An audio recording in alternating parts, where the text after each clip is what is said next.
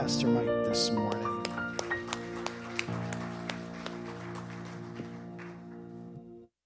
Morning, everyone. We are um, in the midst of a study of uh, the book of Revelation. We're looking at the uh, letters that are to the churches, the seven churches in Asia Minor. There's a couple things I'd like to remind you about.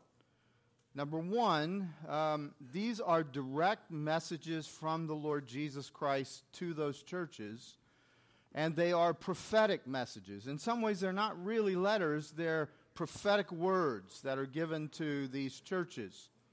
And prophetic words have the ability to lay bare the secrets of the hearts of the, of the listeners. And so Jesus has been speaking to uh, all of these churches. We come to the sixth church, uh, the church of ancient Philadelphia. Let me tell you a little bit about Philadelphia. Um, it was originally founded around 180 BC. It's about 30 miles south of Sardis that we looked at last week. It's, it's in the area we now call Turkey, but in those days it was called Asia Minor. Uh, an interesting beginning to this, this story.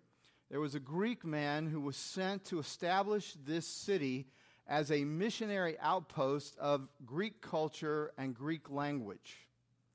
It was set up originally as a trade route to the east. It became a very important point between Western goods and Eastern goods and, and became very wealthy and prosperous. The man who founded this city was known, had a, um, kind of a fame for the love that he had for his brother. So his nickname was Philadelphus, which means lover of your brother. And so he loved his brother, and they said, Well, he loves his brother so much, let's name the city after him.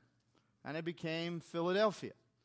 But the name caught on. People started liking that name, and there were actually five cities or six in the ancient world that were named Philadelphia. The uh, modern city of Amman in Jordan was at one time named Philadelphia as well, and there's still some, uh, some of the the old uh, ancient ruins of the, of the city still visible there when it was called Philadelphia. But this one is actually in Turkey. And uh, it, it, it became a place that was also known for devastation because the city was founded on an earthquake center. And they had numerous earthquakes there. In 17 AD, during the you know, the time of Christ, in 17 AD, a devastating earthquake hit Philadelphia and utterly destroyed the city. This message is probably written somewhere around 90 AD. So they have rebuilt the city, but the people of Philadelphia live in fear of another devastating earthquake. You can see this a little bit. We're going to read this message together, but one of the promises that Jesus makes to the people of Philadelphia is I will make you a pillar in the temple of God. So he's, what he's saying is this though you live in a city with insecurity, I will make you secure. I will make you unshakable. I will make it to where you are not temporarily safe, but eternally safe. So the idea of the fear of earthquakes, the fear of devastation is present in this city. Now, let's read together the message that Jesus sends to this church. This would have been read on a Sunday morning in a worship service just like ours, and the messenger would have been sent from the Apostle John, and he would read this letter, this message from Jesus. Let's read out loud together the Word of God. And to the angel of the church in Philadelphia, write the words of the Holy One, the true One, who has the key of David, who opens and no one will shut, who shuts and no one opens. I know your works. Behold, I have set before you an open door, which no one is able to shut. I know that you have but little power and yet you have kept my word and have not denied my name. Behold, I will make those of the synagogue of Satan who say that they are Jews and are not, but lie. Behold, I will make them come and bow down before your feet, and they will learn that I have loved you, because you have kept my word about patient endurance. I will keep you from the hour of trial that is coming on the whole world, to try those who dwell on the earth. I am coming soon. Hold fast what you have, so that no one may seize your crown. The one who conquers, I will make him a pillar in the temple of my God. Never shall he go out of it, and I will write on him the name of my God and the name of the city of my God, the new Jerusalem, which comes down from my God out of heaven, and my own new name. He who has an ear, let him hear what the Spirit says to the churches. The first thing that I'd like you to grab hold of with me today is this promise that is given to this church in Philadelphia, I believe is a promise that he's giving to you. See, he says, Jesus says, he has the key. He has the key and he has the authority of the Messiah, of the, of the Son, descendant of David. He has a kingly authority, he has a kingly anointing. And that what he opens cannot be shut, and what he shuts cannot be open. And he speaks to us, his church. And this is the only time in all of the letters that he gives a promise like this. He says, I set before you an open door that none can close. I, I, want you to hear that. I feel like this is very. I know that you know you may not be used to the supernatural working in the service or whatever it is, but I think this is a prophetic word for individuals today. That where there are challenges in your life, where there are difficulties, where it seems like you're hitting a wall, and this could be financially, it could be relationship, it could be career, it could be your, uh, you know, uh, anything where you, you just seem like you're always hitting a wall. Jesus is saying, I'm the one who has the key. What I open cannot be shut, and what I shut cannot be open. And he's saying to his church, I set before you an open door. It's a door of opportunity, it's a door of blessing. It's the, it's the word that he gave that John wrote when he says, you know, I'm the good shepherd who laid down his life for the sheep. The thief comes to steal and to kill and to destroy, but I have come that you might have life and you might have it abundantly. It's the only church that he says this to. There are only, out of the seven churches, there are only two faithful churches Smyrna and Philadelphia. And so, in many ways, friends, if we'll pay attention today, if you'll get yourself in alignment, then there's an open door that no one can shut. So, one of the things that you have to grasp here, and, and one of the commentators wrote it this way he says, This is written to a church that needs no warning, that needs no chastening, they, that needs no threatening, because here you have a true church. Two of the seven churches have nothing condemning them in the letter because they are truly a spirit filled, regenerate church. The church of Smyrna, the church at Philadelphia were faithful, godly, loyal, effective. And we see through these two churches models throughout all of history, church history, of good, solid, spirit filled, faithful churches. This is the template. uh, you know, maybe this is my, my um, academic side of this, but it, it's always fascinated me that people want to draw a design for the church from the world from a business model, from an empire model, or whatever it is. You know, the only model of a church that we really have that works is the model that Jesus gives. What Jesus commends is worth having in every generation, in every season, in every uh, epoch that we live in. And, and, and what we should be looking for, and the longer I live, the more true this becomes, is I want what Jesus commends. I don't care what anybody else commends. And so when he's he's speaking to the church at Philadelphia, he has nothing bad to say about them. He only has good. So this should get our attention. So I, I, just in the beginning, I would say these two things. There's a promise there's a, that He can set before you an open door. And then there's also the possibility that the commendation that He gives to Philadelphia, He gives to you. These are both worth paying attention to. But in order to come into alignment with this opportunity, in order to come into alignment with this possibility, then you have to align yourself with Jesus as he reveals himself. It cannot be Jesus of your imagination. It can't just be Jesus, you know, of, of your creation. It has to be Jesus of revelation. And here's how he reveals himself he always reveals an, an essential aspect of his character or his attribute that always refers to what he wants to do for you. And so, in other words, if it may, means something to you to say, I want an open door, then you have to receive that he reveals himself as the one who opens the door, but he's a holy one. He says, The one who speaks to you is holy. Now, number one, if he's calling himself the Holy One, he's saying, I am God. I'm not just a moral teacher.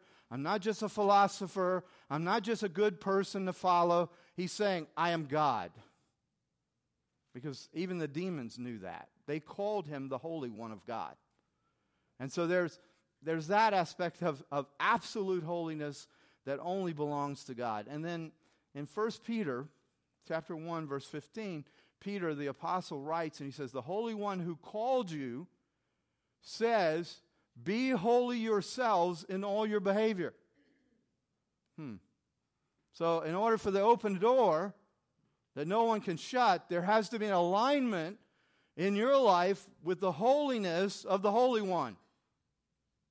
A lot of times people will say to me, Why does my life go so horribly? And then you look and you go, because your behavior is deplorable.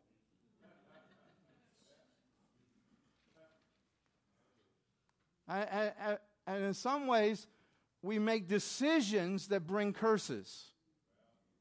And then we wonder why they're curses. Now, some of this stuff is just ends up being logic. That if you want the kind of supernatural openings that only the Holy One can provide, then you have to align yourself with His holiness. Now, here's, here's the problem. As I, as I preach this and teach this, a lot of times I, I remember back even to my own childhood when I was living a double life. Because I was a church kid. And there were strokes at church for being a good kid. But I also was a wicked, rebellious kid. And so, to one group of people, I showed myself as holy and righteous and goody two shoes. And to another group of people, I was rebellious, profane, and lustful. And so, when I would hear Jesus say, Be holy, it was as if I, uh, guilt would come over me and I would begin to say, I'm not holy. And then if the service was really good, a lot of times I would come to the altar and I would say, I'm going to try to be holy, Jesus. And with all my heart. And I meant it. And I'd pray, I'd get on my knees, I'd weep, and all of that. And I'd walk away, and I'd be less holy than I was when I came to the altar. Because what I was asking him was wrong. I was asking him to empower my will. I was asking him to give me willpower. And he was asking of me to have a yielded will, to have a dependent will, to surrender. I wasn't surrendering, I was just wanting more power. You see, and in some ways, see, if he answers that prayer, then the glory for the power goes to your will. Look at me, how good I am. Look at me, how righteous I am. Which, again, it is the appearance of righteousness, but is actually unholy. Remember the last letter. You may not have been here. It's worth it to go back and listen. The last letter is to Sardis. Sardis was a church that looked holy, looked righteous, looked alive. Everybody thought, whoa, Sardis is a great church. But the only one that matters says, Sardis, you have a reputation for being alive, but you are dead. So they had the appearance of holiness, they had behavior management in place, but internally, they were dead.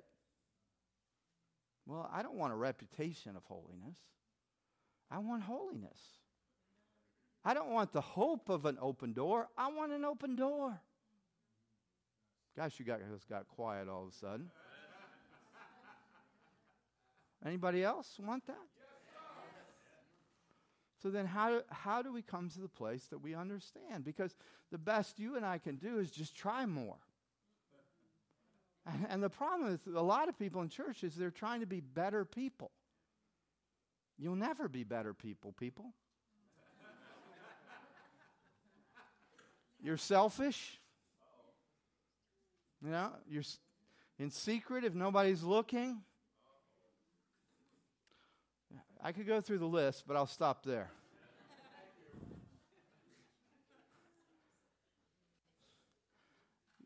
but you're also normal like every other person.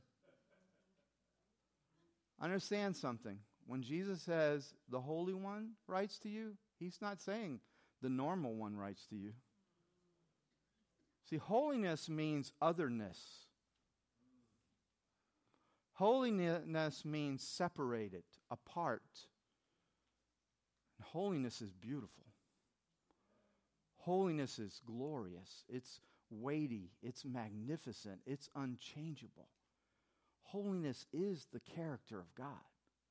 Of all the attributes in the scripture, there's only one where it's three times repeated. Even though it is the essence that God is love, you don't hear him say, love, love, love. But you do hear the angels say, Holy, holy, holy. See, that's his beauty. That's it. When the angels see him, they know he's love. But when they see him, they go, You are so other. We cannot say it just one time. We have to say it three times. And then they finish the verse, The whole earth is full of his glory. And then they go back and go, Holy, holy, holy again. Why is that? Because it's other. Now, can you grasp that part with me? Right, that's part one. Part two is the invitation of Jesus to his church. The invitation of Jesus to you and me as followers of Christ is that we are united to the other. We are in union with the other.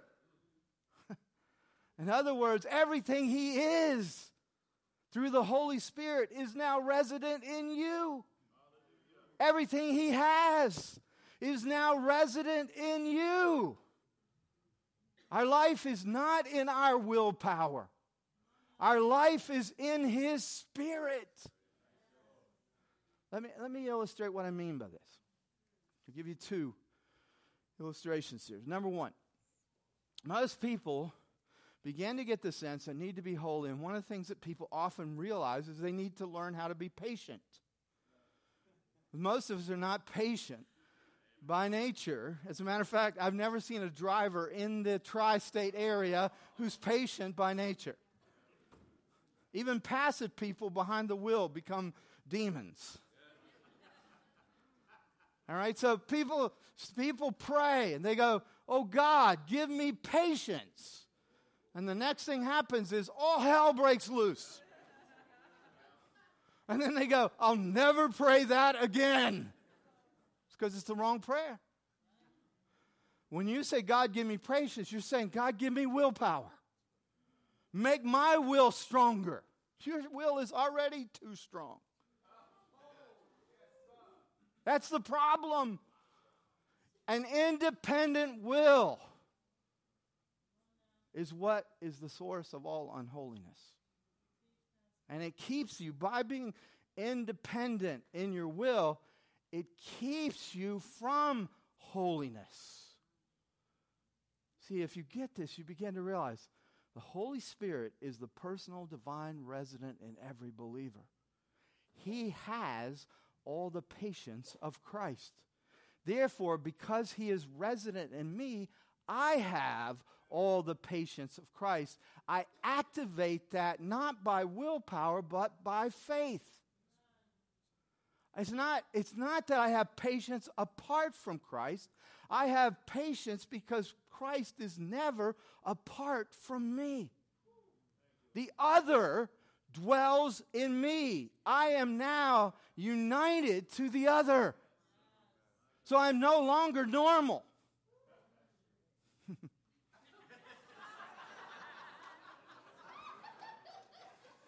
it's a rough day to be me up here today. From my wife's prayer letter to. We love you, Mike.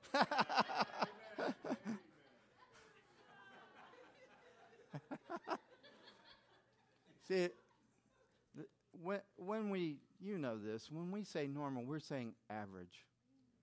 We're saying like everybody else. Be holy as I am holy is not a call that suddenly your behavior will become, you know, uh, so righteous or so good that everybody goes, ooh, wow, look at that guru of righteousness or something.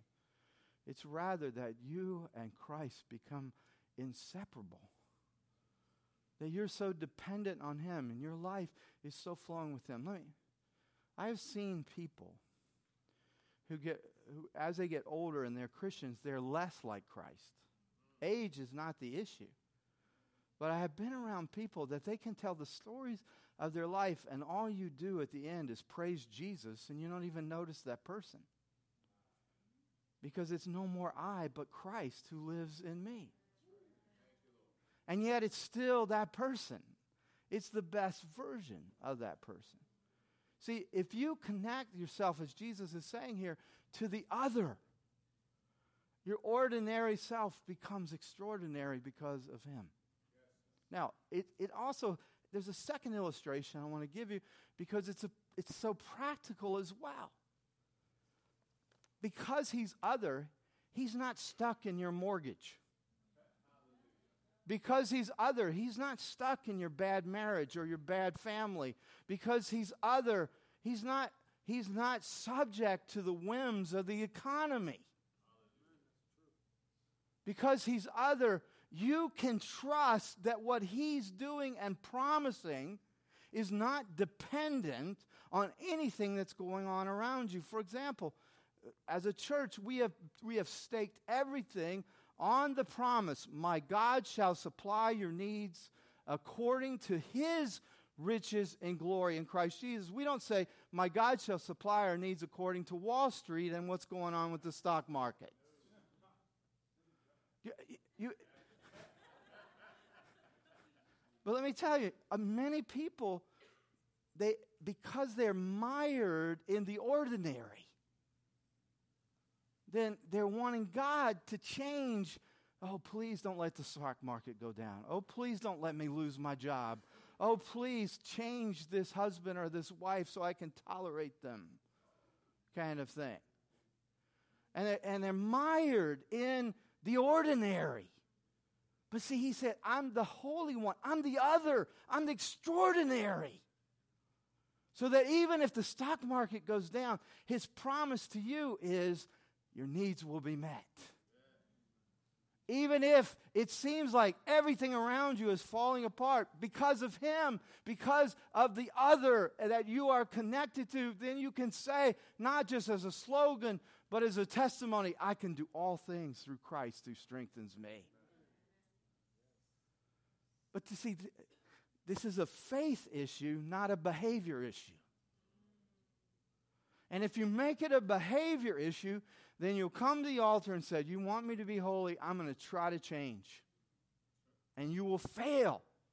Because the goal isn't to make you a better person, it's to make you a new person. It's not to give you a second chance, but a new heart. Because the truth is, if you get a second chance, you'll blow it in a new way. Okay?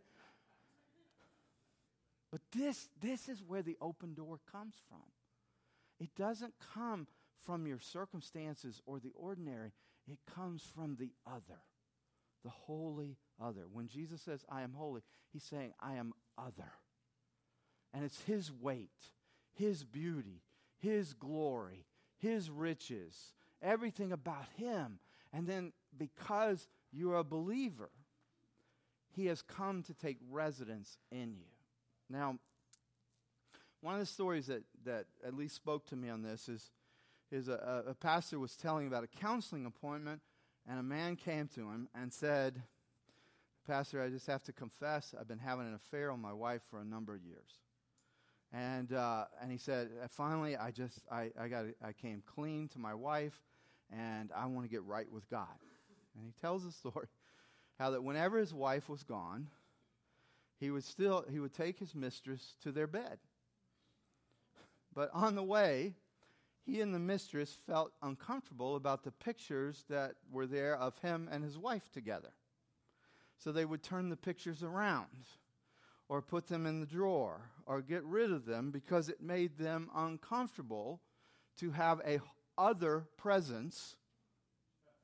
Come on. You could say a holy presence, an other presence while they were doing what they were doing.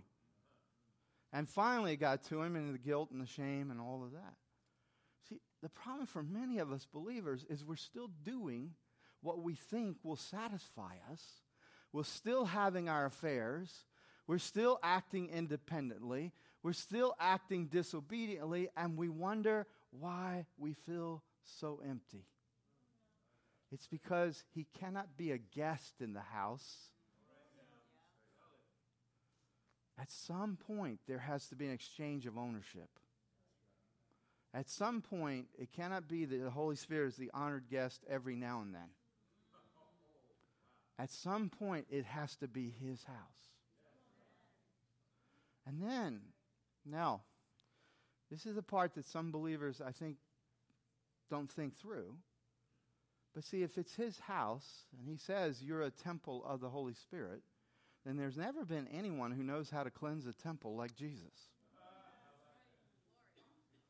And so the problem with most of us, we're trying to sweep out. We get Swiffer you know, all that stuff. And it just, the dust keeps piling in, you know. But see, when you really get this, that I am united to a holy other, and he comes in and he cleanses, and you begin to look to him and look beyond even the past or whatever has gone on, you realize no one is excluded from this. It's not about the extraordinary people who follow Jesus with their, all, their whole hearts. It's ordinary people who follow Jesus. It's desperate people. It's broken people. It's those who realize, I can't do it myself. So, in other words, any of us could start right today and experience a holiness that opens a door that none can shut. Whatever it is, it, physical addictions, chemical addictions, it could be mental issues, it could be all kinds of things. And you begin to say, Lord Jesus, you're not just the guest, you're the owner. And you just write the title over to him. And then you all you have to say, cleanse your temple. Now I'm not saying it's that easy, I'm saying it's that simple. Two different things. what follows might not be easy. But how do you get, in a sense, how do you get beyond, you know, this where you just get the opening? Well, he reveals the second thing about himself, and he says, the one who is true. Now, this morning, that expensive seminary education I went through is going to pay off. okay? There's a Greek word there that is translated the one who is true, but the meaning of it isn't just that he speaks things that are true or that he doesn't lie. The meaning of it is the one who is genuine, the one who is authentic. I, I am absolutely convinced after watching and being part of church for all of these years of my life, I'm convinced that many people have rejected Jesus but have never met Jesus. They've rejected whatever expression of church or religion they've been in but they've never met Jesus because Jesus is genuine. Jesus is authentic, okay? He's the real thing. And those of us who have encountered Jesus, not just through the teaching of people or, or, or through the theology or anything else. But those of us who have truly had an encounter with Jesus know I don't want anything else. He's genuine, He's real. I mean, a lot of my life, even when I was a missionary and I was a pastor, a lot of my um, following of Jesus was because of the teaching of other people. And it was uh, there was a day there was like an eye-opening day when I was I was studying for a sermon, and someone asked some questions I could not answer because I didn't have that kind of immediate sort of encounter with the living Christ. I mean, I believed in him. I loved him. I loved what I knew about him, but there wasn't this sense of immediacy. It was almost as if I knew him through intermediaries. And so I remember going, Lord, I, this, this this will not do. And I had had, since I was about 12 years old, I had had encounters with the manifest presence of Jesus in my life, but no one was ever talking about that. So I just thought, well, those were rare, and I don't know how to have a continual intimacy with him. And so I remember Lisa and I, uh, two things happened, and they both happened in our, our, our room uh, in our house. Uh, the first one was that I was so sick and tired of being sort of the spiritual schizophrenic, of on the one hand loving the holiness of God, but being utterly uh, enslaved to lust and, and, and selfishness and all kinds of things, frustration and anger and all of that, and thinking, God, I can't go on this way and living this double life. One thing Lisa used to always say to me is, You have to preach every week. Because she says, You're a much better person because you have to be honest when you're up there preaching. Because that, that was just my nature, is even if I was walking in the flesh six days, one day I was completely honest. she said, You're a much better person. And I there was this part of me, I just could not stand that there was there was a double life there. So I pursued that night. I just said, either heal me or take me home. And about 6 a.m., I heard the voice of the Lord, and He said, by my stripes you were healed. And I knew that it wasn't, yeah, thank you. I knew, I knew, listen, I knew it wasn't, I wasn't healed at 6 a.m. I was healed on the cross. His, his stripes didn't take place at 6 a.m. April 1993. His stripes took place at Calvary. And so what happened listen, this is, this is the way the Lord has shown it to me, is I had a debit card with an account for healing. But I never activated the PIN. I had it to my account. But that morning, I activated it by faith. And it became real to me. He became real to me. And then I began to, I began to take seriously. He says, Draw near to me, and I will draw near to you. I mean, that's a promise. And so instead of infrequently, it's saying you can day by day, moment by moment, know the intimacy with Christ, the manifest presence of Christ. And so Lisa and I were going through a very serious trial in our lives, and we were, we were praying together, and we both got on our knees in our bedroom and we said, We're not getting up until you meet with us. Now, those of you who believe, okay, God is everywhere, of course He's everywhere. That's His omnipresence.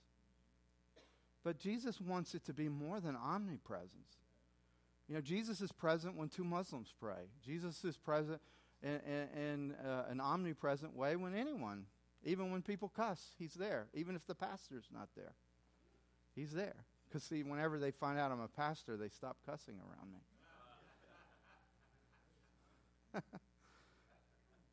But his promise is if two or more of you are gathered in my name, there I am in the midst of, midst of you. That's not omnipresence, that's the genuine manifest presence of, of Christ. And so Lisa and I began to experience and realize he wanted this for us all the time, not just some of the time. Because he's genuine, he's authentic. He wants it to be genuine for you and authentic for you. All right, here, here's, here's, the, here's the prerequisite for that. You have to be genuine. You have to be authentic. You have to be radically honest. You can't have secrets. You can't pretend. You can't sweep things under the rug in some way, shape, or form. If you really want an open door that none can close, then you can't be hearing a voice saying to you, if they really knew you, they wouldn't love you. You can't be hearing a voice. You can't tell people that. Because that's not genuine, it's inauthentic.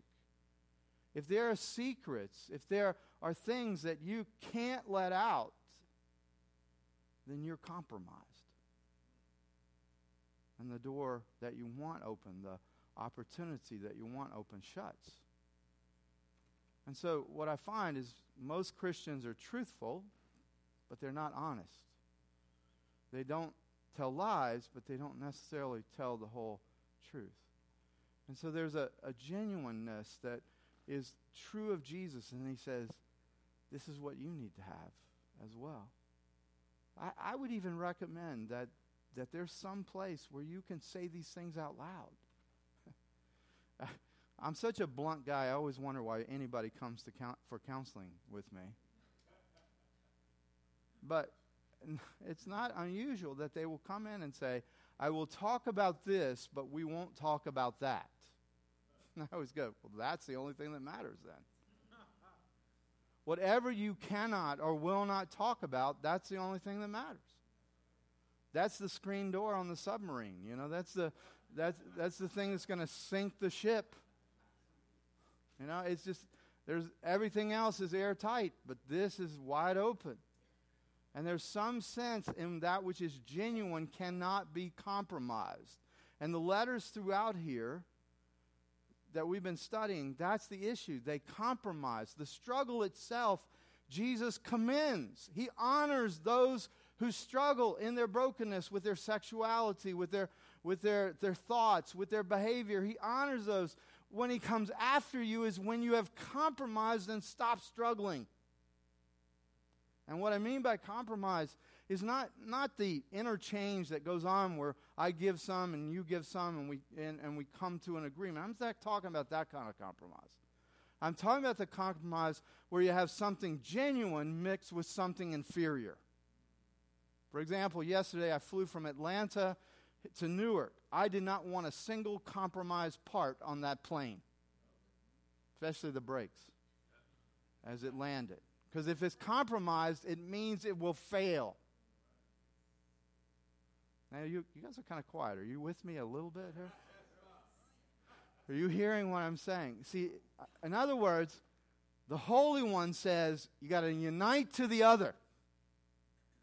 And the Holy One says it has to be genuine, it has to be authentic. In other words, it has to be honest, or it is compromised. I can't tell you how many people go to religion. Religion is compromised, it's a mixture of you and Him. And anything that's a mixture is compromised. It is either all Christ or it is not genuine. It is either all Christ or it's not authentic. The compromised will always fail, will always let you down. So Jesus says, I'm the genuine one. And here's what happens when you get, get into that union with Him in terms of His holiness, in terms of, a union with the otherness, and a union with that which is genuine and authentic. He says, here's, here's what He sees and commends in the church. Now, before I uh, lay out these, these four that He has real quickly, um, let me just, can I be really pointed about this? If He the Holy One says that you're holy because of Him, do not resist it. If He calls you a saint, do not resist it. If He calls you brother, He calls you sister, do not resist it. It isn't about your worthiness, it's about His worthiness. It's not about it's not about whether you deserve it or you've merited it. He deserved it for you. He was treated as you deserve so that now you can be treated as he deserves. See, it is not wrong for you to begin to realize because of Christ, I am holy. Because of Christ, I am righteous. And to begin to think in that way. And when you think in that way, guess what happens? Behavior begins to manifest. Because you're beginning to believe Him, because you're beginning to trust Him, And here's the, here's the behavior that he commends in Philadelphia. He says, Though you're small in terms of your resources, you're mighty and you're powerful in the Spirit. Zechariah 4 says, Not by might, not by power, but by my Spirit, says the Lord. So you begin to realize it's not how big we are, it's not our past, how educated we are, how strong we are, but how dependent on the Spirit are we. In Sardis, they were dependent on their programs and they were dead. In Philadelphia, they were dependent on the Spirit and they were powerful. And then Jesus says, obedience. There's something that happens when Jesus is genuine to you, when He's the other to you, when you're connected to Him, that you begin to be predisposed to say yes. And something amazing begins to happen when you're an obedient person, an obedient family, and you're an obedient church. There are things that you have not yet seen, opportunities that are waiting for you, that the only thing that's keeping you from it is the door of obedience. then the third one He commends them because they are loyal. I don't know about all of you in here, but for me, loyalty is probably one of the biggest attributes that I ever see in a person. The fact they have your back. The fact that what they say to your face, they're not saying something else in the parking lot. That, that sense of loyalty, that they stand up for you, that they don't let other people say things about you that are not true. And Jesus himself commends the church at Philadelphia because when they were tested, when they could have denied him, they chose, however, to hold fast to their confession. Now, this is in direct contrast to the Apostle Peter, who, when he was confronted with a, a, a test of loyalty, three times he denied. The third time, he, he basically cursed the woman who said it to him and said, I have nothing to do with that man. And then he heard the rooster crow. Now, how did Jesus restore him? He didn't restore Peter by saying you were a bad boy. He restored him this way. He said, Do you love me? So, in other words, love for Jesus results in loyalty. Do you love me?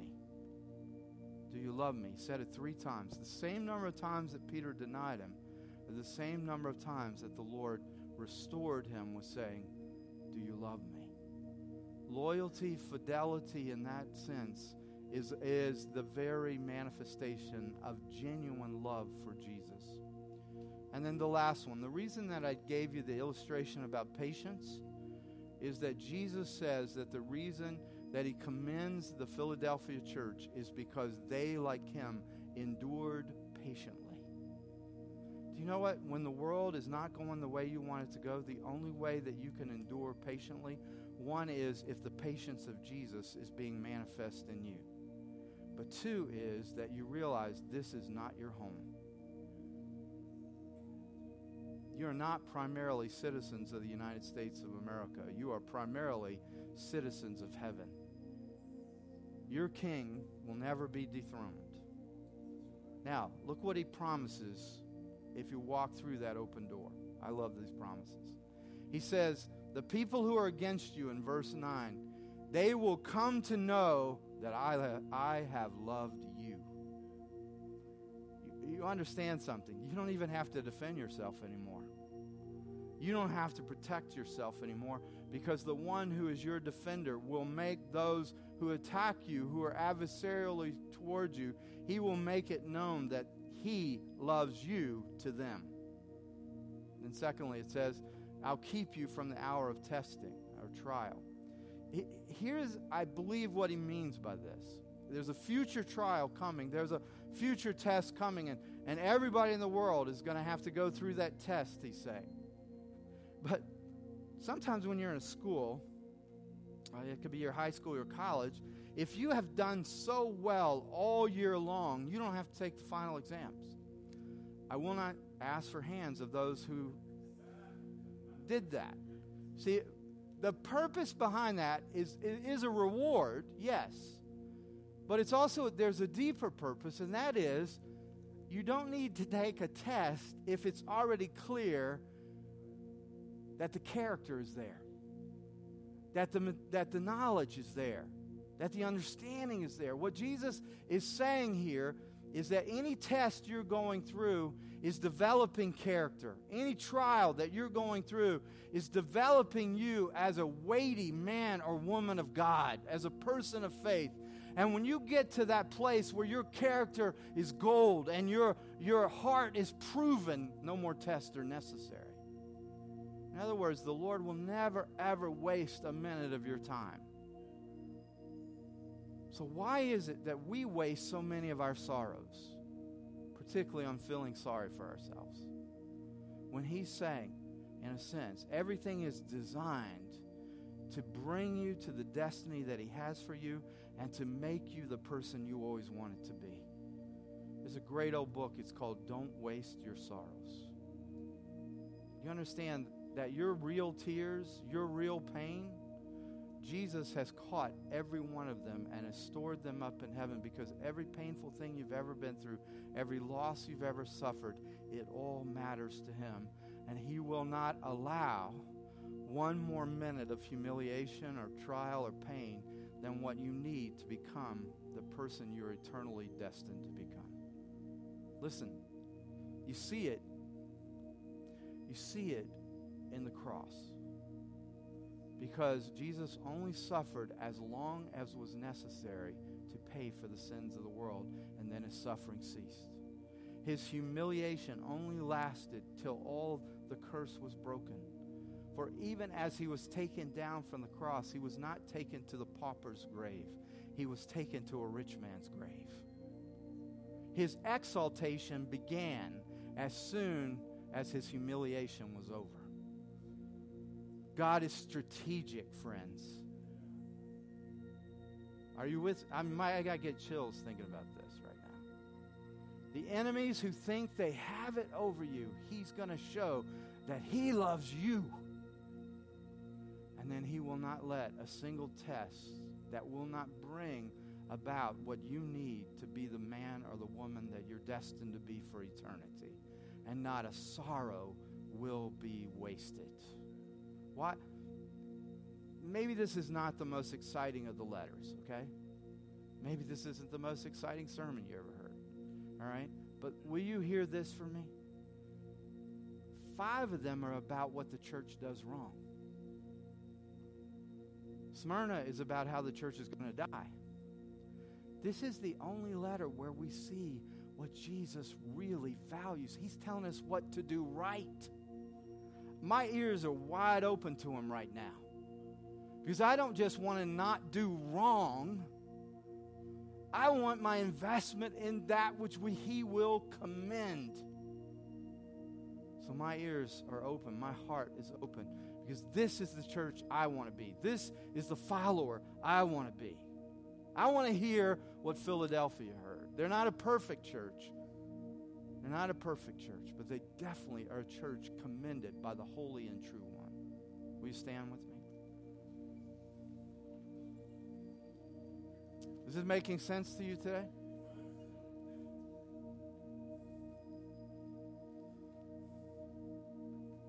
See, would you close your eyes for a minute? Would you allow the Lord to bring to mind the challenges that you're facing? Would you hear this word, whatever that challenge is, challenges, and it may be a picture, maybe you have a wall in front of you, maybe there's a mountain to climb or a river to cross, whatever it is. The Lord says, I set before you an open door that none can close. This is His word to you, His child. This is His word to you, His brother, His sister. This is His word to us as a church. It doesn't matter what circumstances we find ourselves in, He is other than. And He's genuine. And He has the key. And whatever you've been shut up in, He can open up. And whatever needs to be open, He can open it so that you can walk into a new day of opportunity, blessing. Would you take hold of that right now? I, I know I'm running over. We're going to get in trouble with parking and all kinds of things. We're going to need an open door for parking in a minute.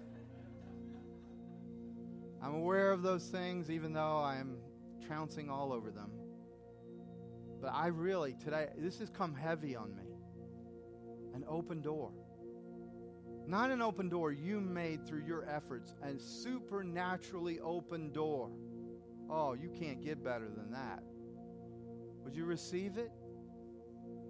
If it means something to you to with a spouse, would you just take their hand? To a family member or a friend, whatever it might be, that this wouldn't be something you're there alone with, but that you're saying, I'm believing, I'm believing this is a word for me today. I'm going to align myself with the holy other. I'm going to get genuine. I'm going to get real. I'm going to get authentic in this. And I'm going to become that person I always wanted to be because of Christ resident in me through the Holy Spirit. Lord, seal what you're doing. In Jesus' name, amen. If there's anything you'd like to pray through or pray about, we got our leaders up here. They'll pray with you. We'll see you next week. God bless you.